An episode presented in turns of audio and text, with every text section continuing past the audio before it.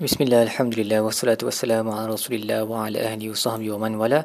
InsyaAllah dalam episod kali ini kita akan membincangkan tadabur bagi muka surat 424 uh, Surah Al-Ahzab ayat 44 sehingga ayat 50 Baik, Ayat 44 adalah sambungan daripada uh, ayat 43 muka surat sebelum ni di mana Allah berkata Allah dan para malaikat Uh, berselawat ke atas uh, orang yang beriman mengeluarkan mereka daripada kegelapan dan dan cahaya dan um, sapaan the greeting of Allah uh, pada hari kiamat kepada orang beriman adalah salam tahiyyatuhum yawma yalqawnahu salam. So uh, ayat ni dia banyak kali lah berulang dalam Quran dalam dalam frasa-frasa berbeza bahawa um, antara kegembiraan yang paling hebat bagi orang Islam orang beriman pada hari kiamat adalah mereka akan diberi salam oleh Allah dan para malaikat di syurga nanti. Wa'adda lahum ajran karima dan Allah telah menyediakan bagi mereka uh, ganjaran yang mulia. Semoga Allah masukkan kita semua ke dalam syurga bersama-sama insya-Allah. Kemudian Allah memberi um, satu um, satu gambaran ataupun satu penerangan tentang fungsi Nabi sallallahu alaihi wasallam Allah berkata ya ayuhan nabiyyu wahai nabi inna arsalnaka syahidan. Kami telah menghantar kamu sebagai syahid. Syahid wa mubasysyiran wa nadhiran. Syahidan bererti um, dia yang akan uh, memberi hujah di hadapan umatnya pada hari kiamat bahawa dia telah menyampaikan risalah. Wa mubasysyiran wa nadhiran memberi berita baik dalam bentuk perkara-perkara baik yang telah dijanjikan oleh Allah kepada orang yang beriman. Wa nadhiran pemberi amaran tentang hukuman Allah kepada mereka yang menolak ayat-ayatnya wada'iyan ilallahi biiznihi wa sirajan munira. Dan sebagai uh, pemanggil pendakwah kepada Allah dengan uh, dengan izinnya dan juga wasirajan munira. Dan pelita yang uh, menerangi uh, seterang-terangnya. Jadi Imam Sa'adi berkata apabila Allah memanggil Nabi sebagai da'iyan ilallah dia memanggil kepada Allah dia menunjukkan keikhlasan dakwah Nabi kepada Allah. Nabi tidak memanggil kepada dirinya sendiri ataupun supaya orang boleh mengagungkannya. Seperti yang berlaku kepada ramai orang yang um, yang terlibat dalam dakwah. Hmm. kita boleh nampak sendirilah dalam masyarakat kita sekalipun kan uh, agamawan-agamawan selebriti ustaz-ustaz selebriti yang dah mempunyai follower yang ramai sehingga uh, mereka menjadi besar kepala. Kalau mereka lakukan kesilapan mereka bukan nak betulkan kesilapan tu. Mereka merendahkan orang yang mengkritik mereka dan follower mereka pun sekaligus memberi sokongan uh, kepada mereka dalam uh, perangai yang jahat tersebut. Jadi mereka lupa mereka berdakwah ni kepada Allah sebenarnya bukan kepada diri sendiri. Dan kita sebagai manusia bila kita silap kita mengaku.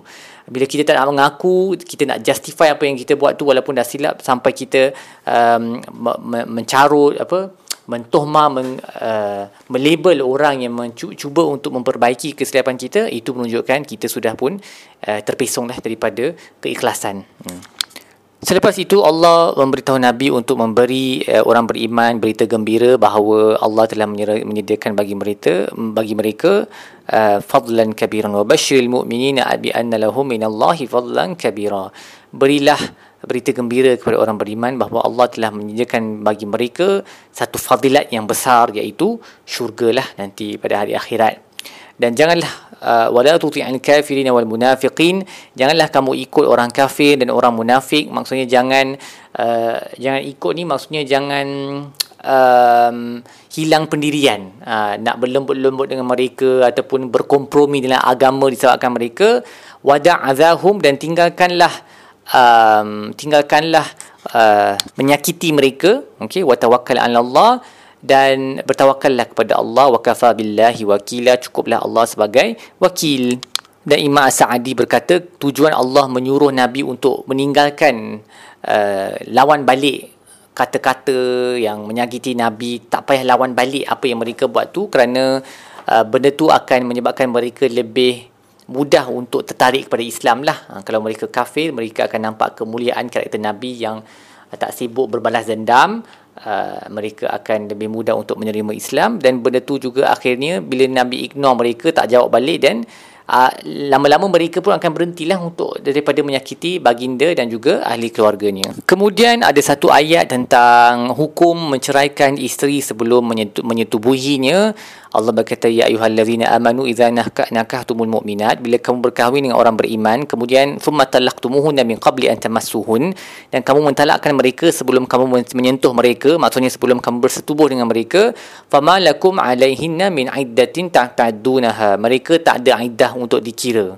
So um, mereka terus boleh kahwin semula lah kalau wanita-wanita lain yang telah disetubuhi lepas diceraikan ada iddah kan salah satu kuruk tiga tiga kali pusingan haid tu.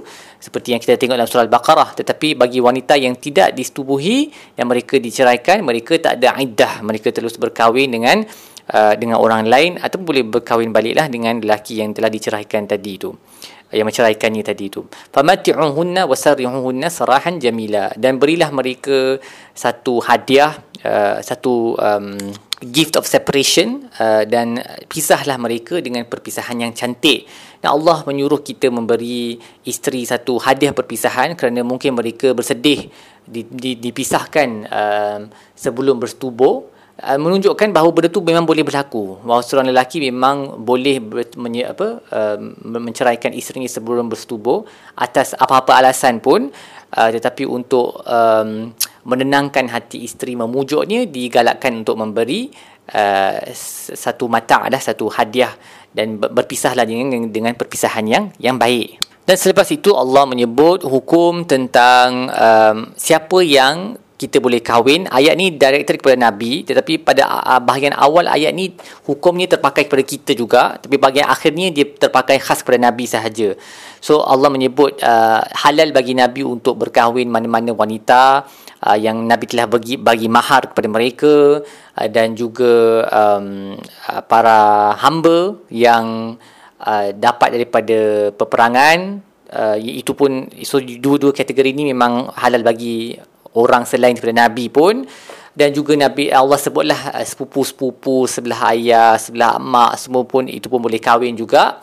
Uh, itu pun orang beriman lain pun boleh sekadilah dalam hukum ni. Um, yang yang khas kepada Nabi SAW sahaja adalah uh, wanita yang menghadiahkan diri mereka kepada Nabi. Yang tu Nabi boleh kahwin tanpa memberi mahar. Uh, dan ada perbincangan dalam dalam kalangan para ulama ada tak uh, benda tu berlaku sebenarnya dalam kehidupan Nabi? Ada yang berkata Maimunah bintul Haris telah melakukan sedemikian. Uh, Nabi berkahwin dengan Maimunah ketika Nabi melakukan umrah qada Uh, tetapi uh, ada yang berkata benda tu tak berlaku lah. Sebenarnya semua wanita yang Nabi berkahwin Nabi telah memberikan mahar. Uh, tapi poin dia adalah ini adalah satu uh, specialty kepada Nabi iaitu Nabi kalau ada wanita yang menghadiahkan dirinya kepada Nabi dan Nabi setuju untuk mengambil wanita sebagai isteri wanita tak perlu bayar mahar kepada uh, kepada wanita uh, kepada uh, uh, kepada wanita tersebut lah. Nabi tak perlu bayar uh, mahar kepada wanita tersebut. Dan ini khas kepada Nabi sahaja. Orang lain tak boleh. Orang lain um, menurut uh, jumhur ulama seperti yang disebut dalam uh, kitab tafsir al-munir karangan Dr. Wahbah Zuhaili uh, jumhur ulama tak benarkan pun seorang wanita menghadiahkan dirinya kepada seorang lelaki. Dengan dalam bentuk lafaz hibah itulah aku hadiahkan diri aku kepada engkau tak boleh uh, ada uh, sebahagian ulama dalam kalangan mazhab Maliki dan Hanafi yang membenarkan seorang wanita menghadiahkan dirinya kepada seorang lelaki tapi uh, kiranya dia punya nikah tu tetap sah tapi lelaki tu masih kena bayar mahar. Yang tak perlu bayar mahar langsung adalah Nabi SAW sahaja. Dan ada benda-benda lain jugalah yang Allah, kita tahu Allah dah bagi specialty kepada Nabi SAW kan. Sebab tu Allah sebut, Qad alimna ma faradna alaihim fi azwajihim wa ma malakat aimanuhum likala yakuna alaika haraj. So ayat ni Allah tahu apa yang Allah telah fardukan kepada orang lain dan um, dari segi apa yang mereka boleh kahwin, siapa, siapa yang mereka tak boleh kahwin supaya apa yang Allah khususkan kepada kamu tidak menjadi satu isu nanti sebab Allah dah sebut ya Allah dah bagi setengah kekhususan kepada Nabi dan bukannya kepada orang beriman yang lain. Uh, so contoh lain yang Nabi ada kekhususan yang khas adalah Nabi tak perlu uh, Nabi tak di tak dihadkan kepada empat orang wanita sahaja. So isteri Nabi apabila Nabi uh, berhijrah ke Madinah ramailah isteri dia sampai 11 orang. Uh, ada yang tujuannya for political reason bila Nabi berkahwin dengan seorang wanita seluruh kaumnya memeluk Islam seperti Juwariyah, ada untuk menyejukkan hati uh, kaum kufar Quraisy seperti Ummu Habibah yang merupakan anak pada Abu Sufyan. Uh, ada yang memang sebab Nabi memang suka kepada wanita tersebut. Yang ini dibenarkan bagi Nabi untuk berkahwin lebih daripada empat uh, wanita dalam dalam sekaligus tapi orang beriman yang lain tak boleh lah tak boleh uh, uh, hukum ni tak terpakai kepada orang beriman uh, yang lain dalam dalam tafsir Al-Munir Dr. Wahbah Zuhaili ada menyeraikan lah banyak benda-benda haram benda-benda halal uh, yang dikumpulkan oleh para ulama yang Nabi yang benda tu khusus kepada Nabi dan bukan kepada orang lain. So contohnya tahajud adalah wajib ke atas Nabi dan bukan ke atas umatnya. Uh, begitu juga uh, solat witir dan juga gosok gigi. So ini pandangan para ulama lah benda-benda yang memang Nabi difardukan ke atas Nabi. Benda-benda yang haram ke atas Nabi pula adalah seperti zakat. Okay, Nabi tak boleh terima zakat.